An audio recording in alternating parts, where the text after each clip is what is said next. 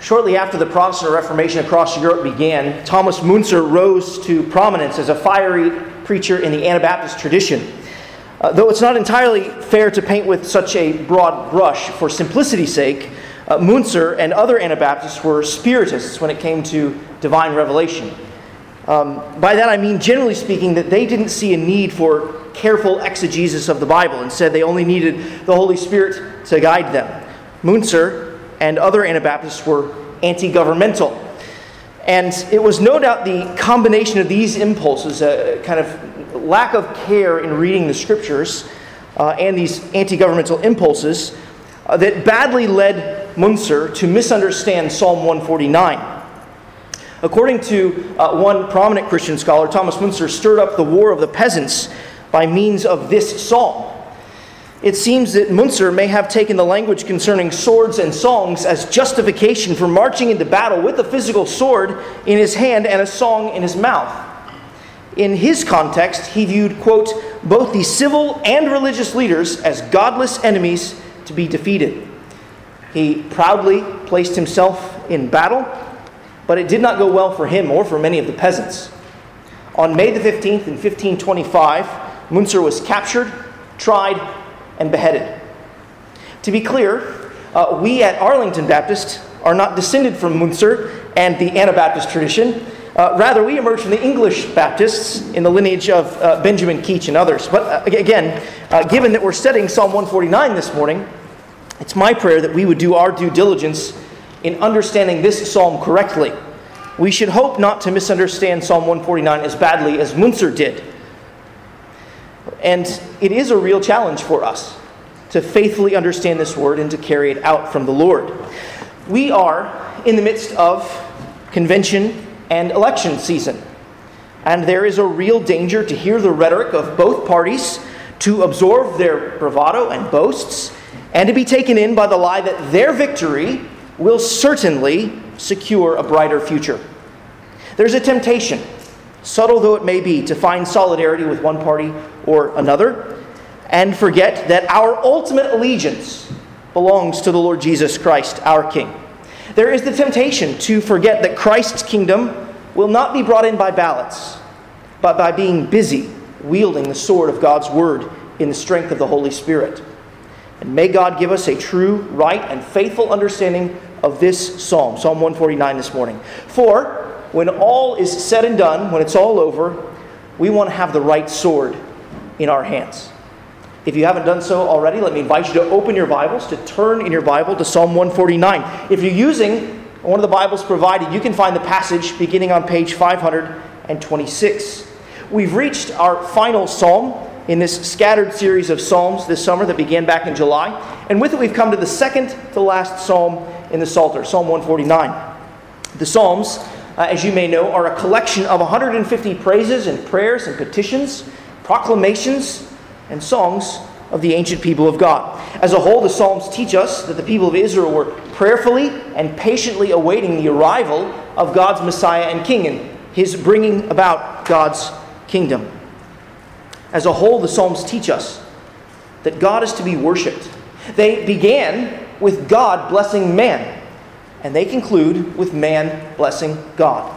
We see that, as Derek mentioned, as the last five of the Psalms are all hallelujah Psalms. They're all Psalms that call for the praise of the Lord. Go ahead, let's read Psalm 149 now. Praise the Lord Yahweh. Sing to the Lord Yahweh a new song, his praise in the assembly of the godly. Let Israel be glad in his Maker. Let the children of Zion rejoice in their King.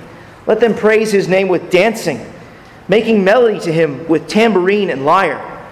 For the Lord Yahweh takes pleasure in his people, he adorns the humble with salvation. Let the godly exult in glory. Let them sing for joy on their beds. Let the high praises of God be in their throats and two edged swords in their hands, to execute vengeance on the nations and punishments on the peoples, to bind their kings with chains and their nobles with fetters of iron to execute on them the judgment written. This is honor for all his godly ones. Praise the Lord Yahweh. Well, this psalm, it clearly commands the praise of the Lord Yahweh. You see that right there at the top and the tail. Yahweh's praise is commanded, beginning there in verse 1 and at the end in verse 9. Not only that, several times in between, the, the godly ones are commanded to sing praise and give him glory and dance and to make melody. So here's the, here's the message of Psalm 149 in a single sentence. If you wanted to boil it down, this is what I think it is Praise the Lord, for he delights in and delivers his people. Praise the Lord, for he delights in and delivers his people. This psalm, it has three movements, and we're going to unpack this psalm according to its three movements. In verses 1 to 3, we're commanded to praise our God with a new song in the assembly of the godly with joy and gladness.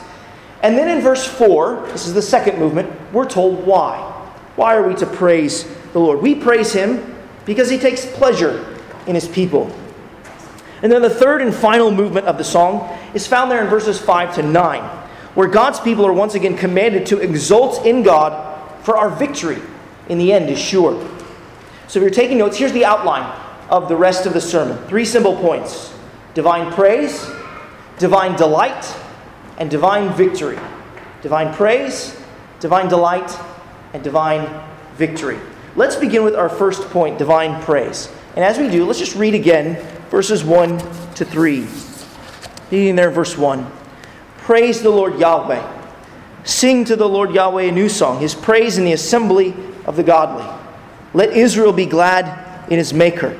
Let the children of Zion rejoice in their King. Let them praise his name with dancing, making melody to him with tambourine and lyre. Well, these verses, they're tightly compacted. They issue a command to praise, thus, praise the Lord. They tell us what that praise is to involve a new song. They tell us who is to receive this praise Israel's Maker and King, and how that praise is to be delivered with exuberance and joy, and where that praise is to take place in the assembly. Well, the initial opening command, it's a simple and accurate translation of the phrase Hallelujah, praise Yahweh. Whenever you see those capital letters, L O R D, there in your Bibles, that's what's underneath that word, Yahweh. That's his covenant name, his faithful name for his people, the name that he gave to himself and revealed. Praise the Lord. It's an energetic way to begin a psalm, isn't it? It's an imperative, it's a command. This is something that we are to obey and do. But what, what does it mean to praise Yahweh, to hallelujah? Well, to praise the Lord means to ascribe to God his worth and weightiness. If God, if our God has a kind of gravitas in our world, and he does, then he should have it in our lives, and it should be on our lips. In fact, that's how this psalmist tells us to praise Yahweh. He tells us to sing to Yahweh a new song to put a song on our lips. Now, singing to Yahweh is not the only way that he may be praised, but it's certainly how this psalm commands us to praise the Lord. The scriptures command God's people to sing. So you cannot come to church and keep your mouth closed when the people of God sing. And you cannot mouth the words either. It doesn't matter how bad your voice is, you are commanded to sing. And don't try to pull any of this, um, but this is an old covenant command kind of nonsense on me, okay? Look, the Apostle Paul in Ephesians chapter 5, verse 17 says that we're to address one another in psalms, hymns, and spiritual songs. And then in Colossians chapter 3, 16, we're told something similar. Paul tells us to let the word of Christ dwell in us richly, teaching and admonishing one another in all wisdom, singing psalms, hymns, and spiritual songs with thankfulness in your hearts to God. You come to church, you gather with God's people, and you're commanded to sing. God's people are to sing praise to God. But specifically, do you see what they're commanded to sing there? They're commanded to sing a new song, not any old song, a new song. This phrase it emerges no less than six times in the Psalter as a whole. Well, what does it mean? It means that the, the song is freshly written in response to a divine victory of God. Think, for example, of the new song that Moses and the people of Israel sang after their exodus from Egypt, right?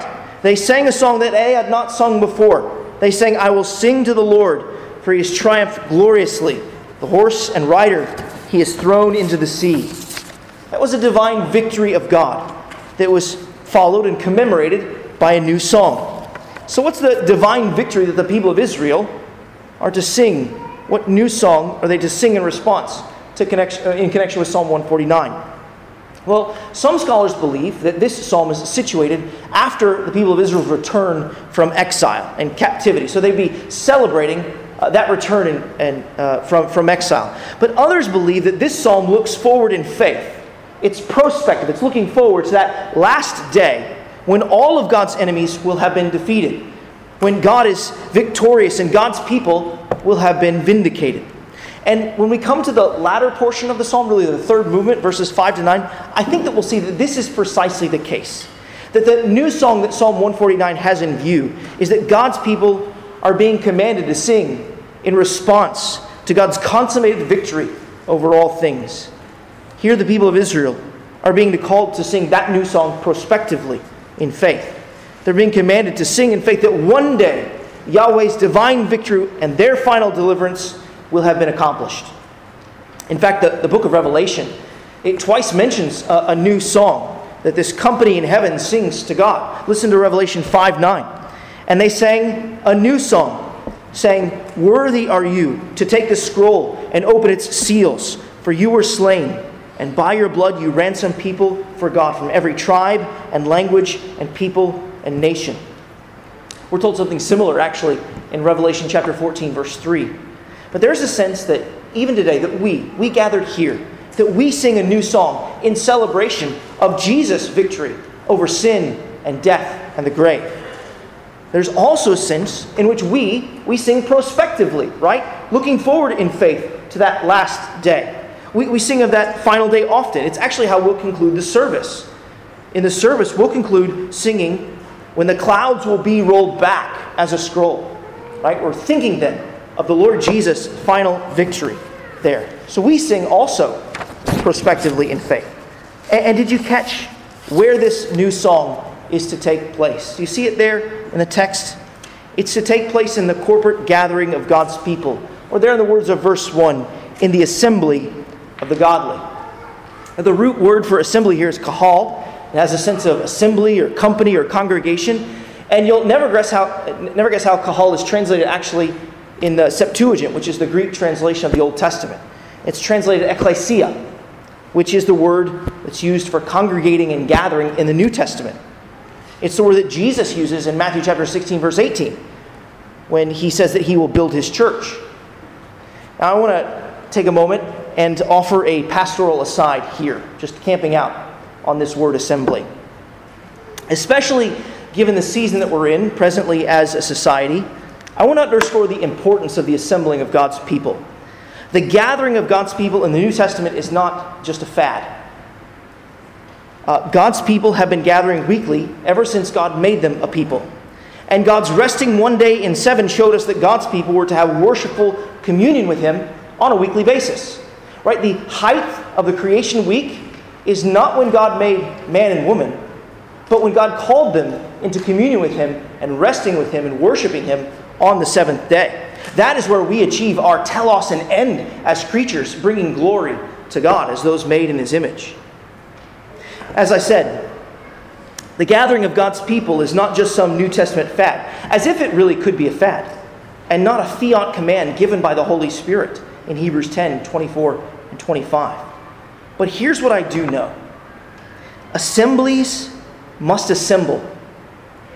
Christian assemblies must assemble and do what God's command. Assembling is really the defining characteristic of an assembly. So, in the membership course this morning, we, we thought about the importance of assembling, of congregating together, because that's actually where community grows out of. It grows out of us getting together and getting to know one another and having continued fellowship even outside of this gathering. So, our community as a church together, it grows out of our congregating. And it's important that we keep assembling and faithfully trusting the Lord. Now, perhaps you spotted that word godly there at the end of verse 1 and you hesitated. Maybe you thought to yourself, like, look, I'm a Christian, but I'm hesitant to apply that word godly to myself. Well, that's understandable to a certain degree, and yet the word godly does not mean sinless or perfect. After all, we're talking about Israel here, and they had a lot of troubles in the Old Testament. And we know our own lives. We have a lot of troubles too. This description of God's people as godly, it turns up several times in this psalm, verse 1, verse 5, and verse 9. It's the Hebrew word, the word of the Hebrew is hasadim, with the root word being related to hesed. Uh, perhaps you've heard of God's hesed love for his people, his faithful, loyal, covenant love for his people. And what the psalmist is trying to say here is that those who are faithful to God, they sing his praise. God's people are godly not because of the things that we have done, but because of what God has done. God has claimed us as his own and bought us with the blood of his beloved Son. God has made his people godly. We should certainly sin less and sing more. That's surely a mark of godliness. We should sing more because God has assembled us among his people for his praise. We should sing more because of because our God has made us and because he rules us. Did you notice that there in verse 2? We prayed about this earlier in the service. Our brother Dennis was just leading us in a meditation on this text in our prayer. Verse 2 tells us who God is and who we are. It tells us who is to be praised and why it is our privilege to praise Him. Yahweh is our Maker. Now we know that Yahweh is more than the Maker of Israel, He's the Maker of all things. And in fact, part of me wants to stop and ask some children in our congregation questions like Who made you? Uh, what else did God make? Why did God make you and all things? But maybe we'll just say that for a conversation at the door later. The, the point is that the psalmist tells us that Yahweh is Israel's maker. He's communicating something rich in meaning.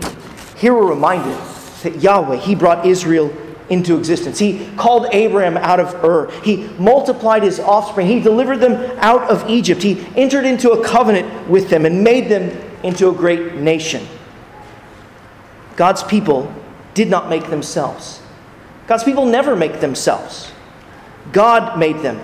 And He made them His children. One of the Psalms scholars pointed out that the phrase, the children of Zion, is a term of endearment. It's, it's expressing benevolence and love. Israel belongs to God, is beloved by God. And Israel, Israel is also to be ruled by God. After all, Yahweh is not only Israel's maker, but He's also their king.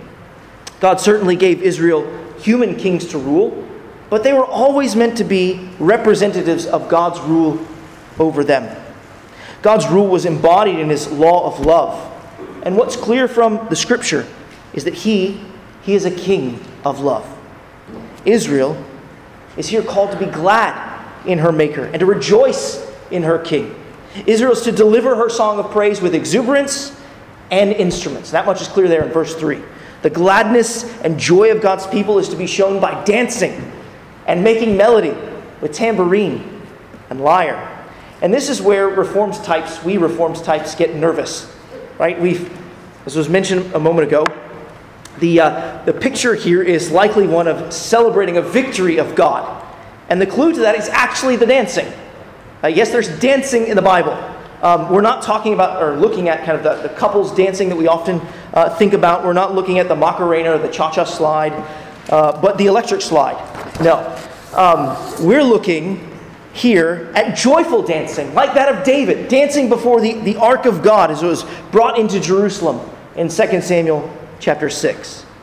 There was dancing after great military battles, like when Miriam danced after the Exodus. And you remember, there was a new song associated with that victory, too.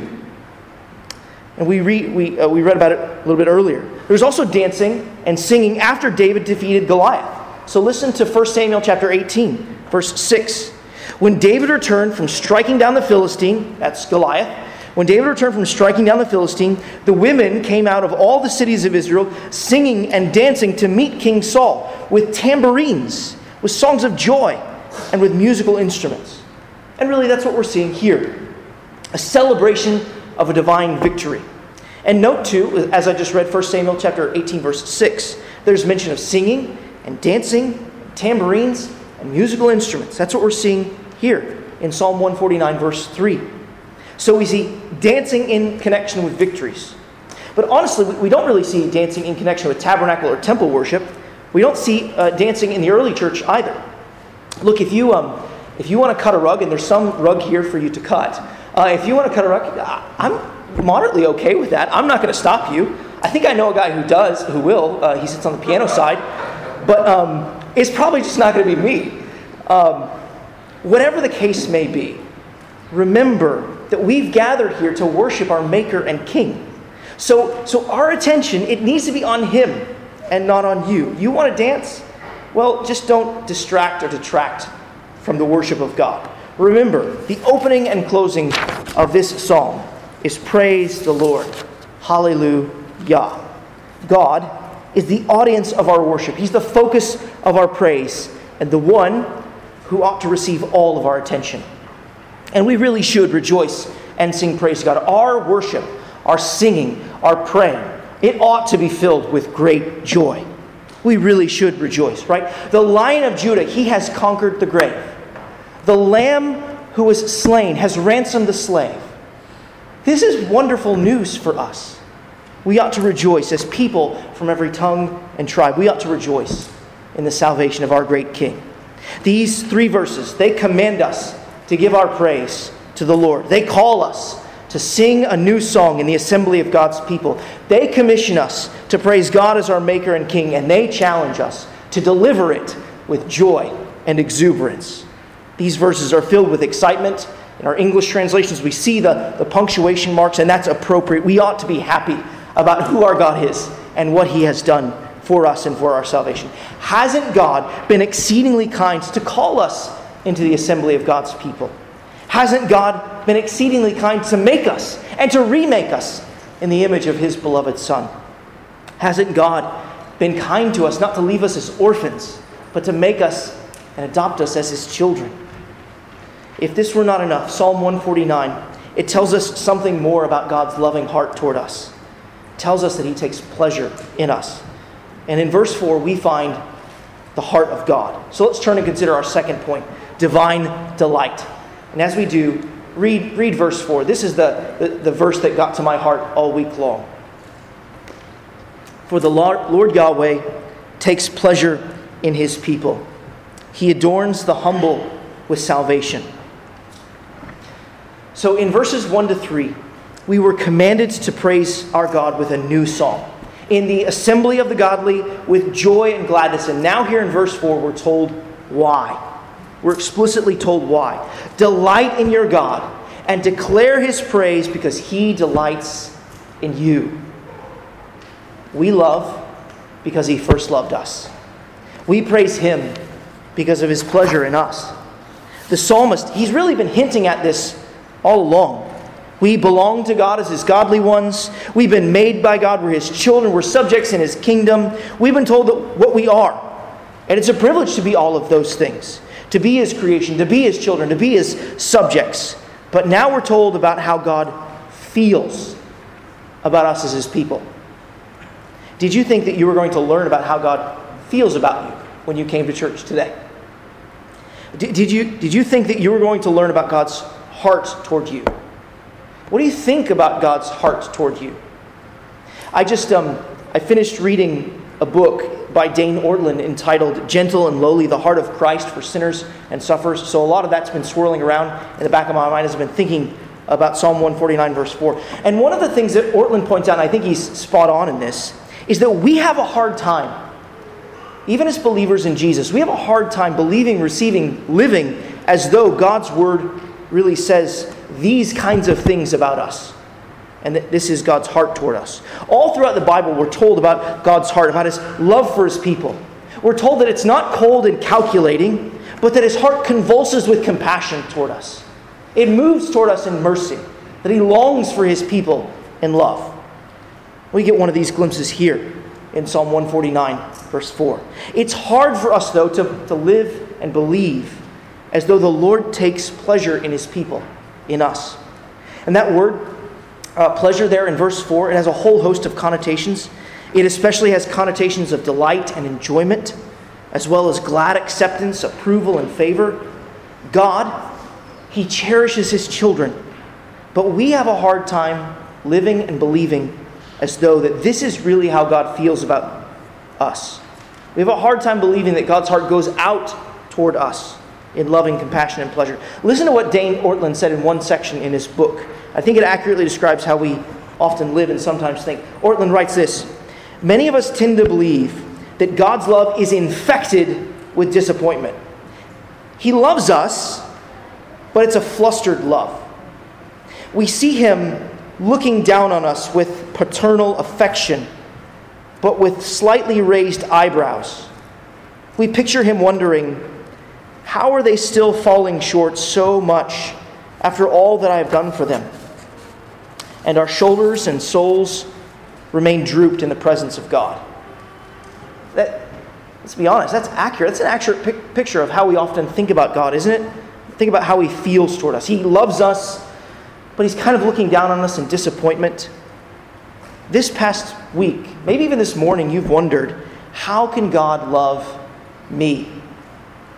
How can the God who made the universe and all that is in it, how can he care about me? What is man that you are mindful of him? How can the perfectly holy and righteous God love me? I mean, isn't Psalm 149, verse 4 startling, shocking even? The Lord takes pleasure in his people. Do you notice how personal this language is? The Lord takes pleasure in his people. I'm reminded of what we read in Zephaniah chapter 3 verse 17. The Lord your God is in your midst, a mighty one who will save. He will rejoice over you with gladness. He will quiet you by his love. He will exult over you with loud singing. At times we forget that passages like this are actually in the Bible and that God tells us that he feels this way about us that God's heart yearns for his people, that he takes pleasure in us. Now, this is not how God feels about everyone. God does not take pleasure like this in everyone indiscriminately. Nobody does take pleasure in his people. And, brothers and sisters, this is God's word to us. He takes pleasure in you, He delights in you, He enjoys you, He cherishes you. And we often think that pleasure must come in connection with some sort of positive association or some kind of success. Right? So think about a parent and child, right? A parent's heart swells with pride as he watches his child take their first steps, uh, slam a home run, score in soccer, swim their best time, slice through the paint, lay one in off the glass for an and one Right? We can think about a, a parent rejoicing and sw- a heart swelling in pride. When we think about this association with success or ascension to great heights. But that's not, that's not how God's love works. It's not dependent upon our success or our ascension to great heights. Do you remember what God said to the people of Israel back in Deuteronomy 7? Do you remember what he, why God said he chose Israel? He said this in Deuteronomy chapter 7, verses 6 and 7. For you are a people holy to the Lord your God. The Lord your God has chosen you to be a people for his treasured possession out of all the peoples who are on the face of the earth. It was not because you were more in number than any other people that the Lord set his love on you and chose you, for you were the fewest of all peoples. Right? God's people are not loved because they're great, because they're good. This reminds me about what Paul said about the church and to the church in Corinth. In 1 Corinthians chapter 1 verses 26 to 21 Paul wrote this. For consider your calling, brothers. Not many of you are wise according to worldly standards. Not many were powerful, not many were of noble birth. But God chose what is foolish in the world to shame the wise. God chose what is weak in the world to shame the strong. God chose what is low and despised in the world, even the things that are not, to bring to nothing things that are so that no human being might boast in the presence of God. And because of him, you are in Christ Jesus, who became to us wisdom from God, righteousness and sanctification and redemption, so that, as it is written, let the one who boasts boast in the Lord. Not many of you are wise, not many of you are noble. God chose what was foolish. Thanks for that compliment, Paul, right? Psalm 149 4 tells us that God takes pleasure in his people. Not because they are high, but because what? But because they're low. You see that? Who does God adorn with salvation? He adorns the humble. And the humble in the Psalms are often the afflicted, the oppressed, the needy, those who are tormented by enemies, weak, those who are not able to help themselves. So, spiritually speaking, this is who we are before the Lord. We are spiritually bankrupt. We are afflicted by the world. We are oppressed and harassed by the devil and his minions. And apart from Jesus, we are enslaved to sin and in need of deliverance. Our hearts, They're often filled they're often filled with darkness and deceit and depravity. Our deeds are often filled with selfishness and sensuality and sin. Our mouths, our words, they're often cold and cutting and cruel. And God, He sees it all. He sees it all. He sees even what we forget we've done, what we thought, what we felt. Our God sees it all. And what do the scriptures say? Do they say, you know, after you've changed your thoughts, your words, and your deeds, after you've changed them to be holy, God will love you? Is that what scriptures say? Or do they say this? While we were still weak, at the right time, Christ died for the ungodly. Romans 5 6. Don't the scriptures say, but God shows his love for us in that while we were still sinners, Christ died for us? Romans 5 8. See, God does not show his love for us after we've gotten our lives all cleaned up and we're cured. No, he loves, he delights in the weary, the weak, and the wicked. He delights in people like you and me. We're spiritually dirty, we're defiled, we're unclean in the sight of God. God is our maker, he ought to be our king, but the truth is that we've all rebelled against our maker and king.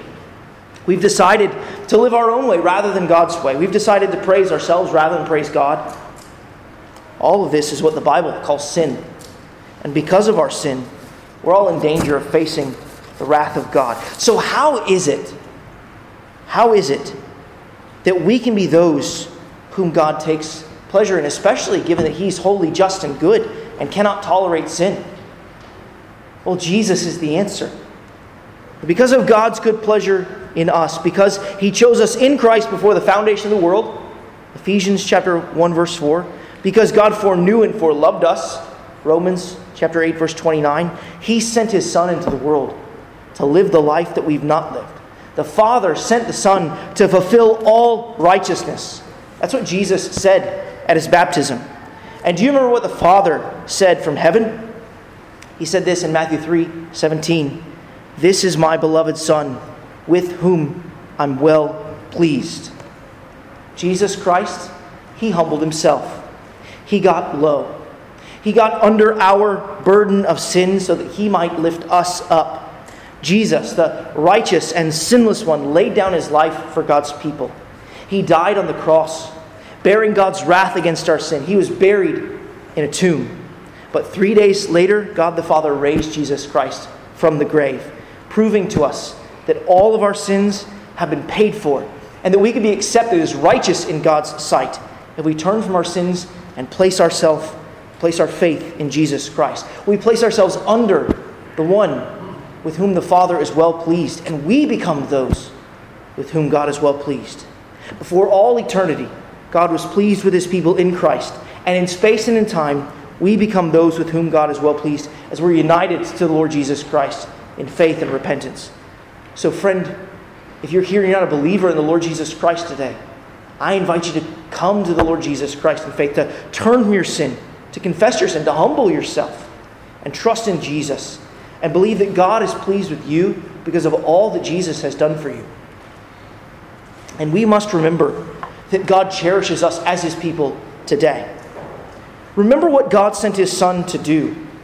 Remember the words of Ephesians chapter 5, verses 25 and 27? Didn't the Father send the Lord Jesus to give himself up for his people so that his bride, so that he might wash her, present her in splendor, and adorn her in garments which have no spot or wrinkle or any such thing? In fact, that word adorn carries with it the idea of beautifying, making lovely, endowing with splendor. See, we don't make ourselves lovely. The Lord Jesus, He makes us lovely. He adorns us with salvation. Jesus continues to cherish us, to cleanse us, and to adorn us in His beauty. Though He has ascended to the right hand of the Father, His heart still beats in love and pleasure for us. That's why He intercedes for us. It's why He sent the Holy Spirit into our hearts to minister His love unto us. Now, Christian, before I leave verse 4, I want to press it just a little bit more for some application. I want us to press that word humble we ought to be humble as we come to Jesus for salvation. but we ought to continue in a posture of joyful humility throughout the whole course of our lives. We ought to seek to make joyful humility synonymous with Christianity. We ought to seek to make joyful humility synonymous with Christianity. So Christians ought not be known for boasting over others, but for bearing the burdens of others. We ought to be humble as we're trying to hunt down a package lost by the Postal Service, as we're waiting in line at the DMV, as we're discussing politics with our neighbors, as we're interacting with coworkers who we find ourselves in conflict with, or whether or not we're disagreeing over what to make of COVID, whatever we do, we ought to make it our aim to have the same humble spirit as our Savior. In verses 1 to 3, we were commanded to praise our God. And in verse 4, we're told why. In verses 5 to 9, we return to the command to praise because there is coming a divine victory. This is our third and final point divine victory. Read verses 5 to 9 again. Let the godly exult in glory. Let them sing for joy on their beds. Let the high praises of God be in their throats and two edged swords in their hands, to execute vengeance on the nations and punishments on the peoples, to bind their kings with chains and their nobles with fetters of iron, to execute on them the judgment written. This is honor for all his godly ones. Praise the Lord Yahweh. In these verses, we return to a call to exult, sing praise, and rejoice. This time, though, swords are introduced with connection, in connection with songs. Judgment and joy go hand in hand. The people of God are given honor in judgment. And the psalm concludes where it began with a call to praise. What are we to make with all this seeming back and forth? Remember what Thomas Munzer made of it all that we should actually take up physical swords. Well, first we ought to understand that the psalmist is not simply opening the door to praise. You see these let uh, these let phrases when the psalmist says, right, let the godly exult, let them sing, let high praises of God be in their throats. It's not as though he's being like permissive, like you, you may do this. No, he's actually being prescriptive. This is not really what they can do, it is in fact what they must do. When a victory has been achieved, the only appropriate response is to praise God, to, be, to celebrate it. Verse 5 flows out of verse 4. That word glory there in verse 5, it emerges from the same root word as adorn in verse 4. In other words, those who have been glorified or adorned by God must glorify and adorn God with their praises. Another thing that we must remember is that the context for this praise is an assembly celebrating a divine victory, not seeking to prosecute one. The victory actually has already been accomplished. Just think back to the songs and the dancing and the tambourines there in verse 3. Since it's an assembly celebrating a divine victory, that's why it's appropriate for there to be swords and songs and beds. You see the beds there? The beds in view here are more like couches that you would find at a banquet, a victory feast hosted by a conquering king for his army. So, what victory are the people of God celebrating? As I said, some have proposed that it's after the return from exile, that victory there. But if I can be honest with you, I think that the language of these verses tends toward a victory bigger than the return from exile. If these verses are celebrating God's victory in the return from exile, they're out kicking their coverage. The victory here sounds like the end time judgment and victory. God's people are looking forward prospectively to that event in praise. The victory sounds to me like that final victory of the messianic king of Psalm 2. But not just his victory, his people joining in with him in the judgment.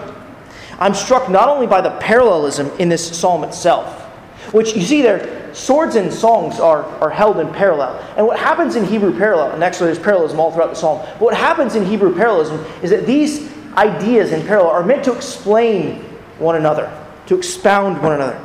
But there's not only parallelism in this song, there's also seemingly parallelism in the Psalter itself. This second to last psalm seems to be an echo of the second psalm in the Psalter. It's almost as if the second to last psalm echoes the promises of the second psalm and assures us that they will be fulfilled. So if you, if you remember Psalm 2, or if you were to flip there and just scan your eyes across it, then you'll remember that the kings and the nations that they conspired against the Lord and against his anointed. The nations raged and they plotted in vain. They declared that they would break the bonds of God's anointed king. But what do we find here? We find the kings of the earth bound in chains, and nobles their fetters of iron. In Psalm 2, we're told that God's messianic king would rule from God's holy hill. And what do we find here in verse 7?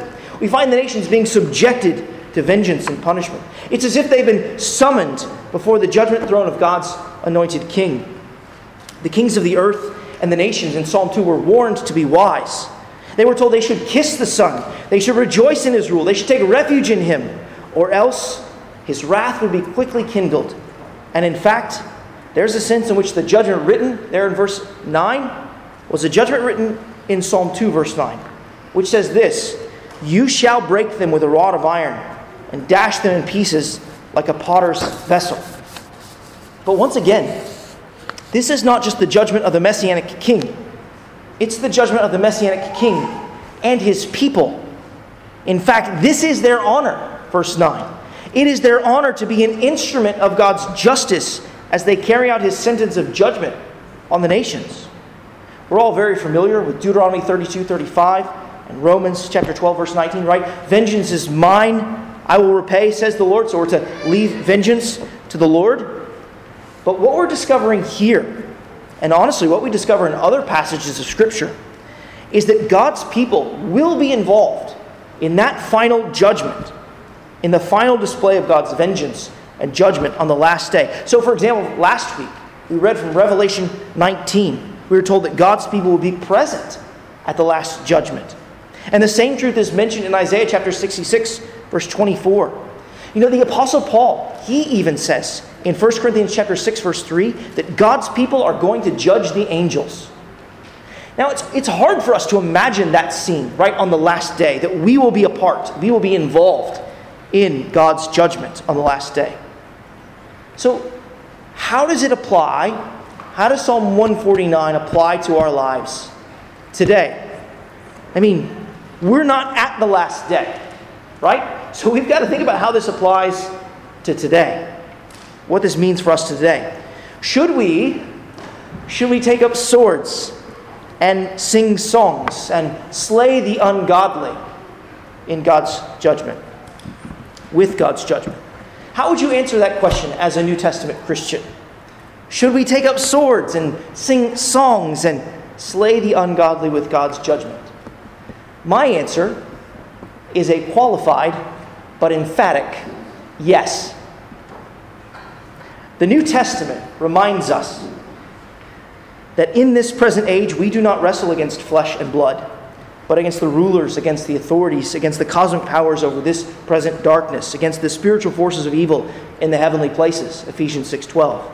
We take up, in the words of the apostle Paul in Ephesians 6:17, the sword of the spirit, which is the word of God. Why? Because the Word of God is living and active, sharper than a two edged sword, piercing the division of soul and of spirit, of joints and of marrow, and discerning the thoughts and intentions of the heart. Hebrews 4:12. Listen to these words from Derek Kidner. He writes, "Our two-edged sword is the word of God, created to destroy arguments and every proud obstacle to the knowledge of God. Our equivalent of binding kings with chains is to take every thought captive to obey Christ." You see, we're not at that last day, we are presently in a spiritual battle. We are in a spiritual battle, but we're not at that victorious messianic banquet yet. In this present age, we do not take up physical swords to bring God's judgment as Munzer thought and taught. No, we wield the sword of the Spirit. We speak and we sing the Bible. And as we speak and we sing God's word, God delivers his justice and his judgment proleptically in other words, he delivers his justice and judgment before the final event. But as we speak and sing the Bible, God also delivers sinners from that final judgment. And he gives them a seat at that table of the Lord Jesus Christ on that great last day. And so, this is our task today. We take up the sword of the Spirit, we sing songs of the risen Lamb, and we slay the ungodly with God's gracious offer that the Lord Jesus Christ has been judged in their place for them. This is how we conquer. We pray and plead that God would subdue and save rebels. That's what's happened with us. You see, our worship is our warfare. Our worship is our warfare, where we speak the Bible and we sing the Bible. We tell the world that Christ has been raised in victory from the grave and that he will be victorious on the last day. We will reign with him. And so we declare his divine victory and invite the lost to share in the celebration feast with Jesus by following him in faith today. And this is where I want us to conclude.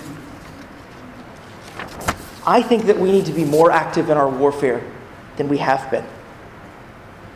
Why not engage this warfare in our families as we speak and sing the Bible to one another in family worship? Why not do this with our coworkers? Why not be bold and risky and start a Bible study?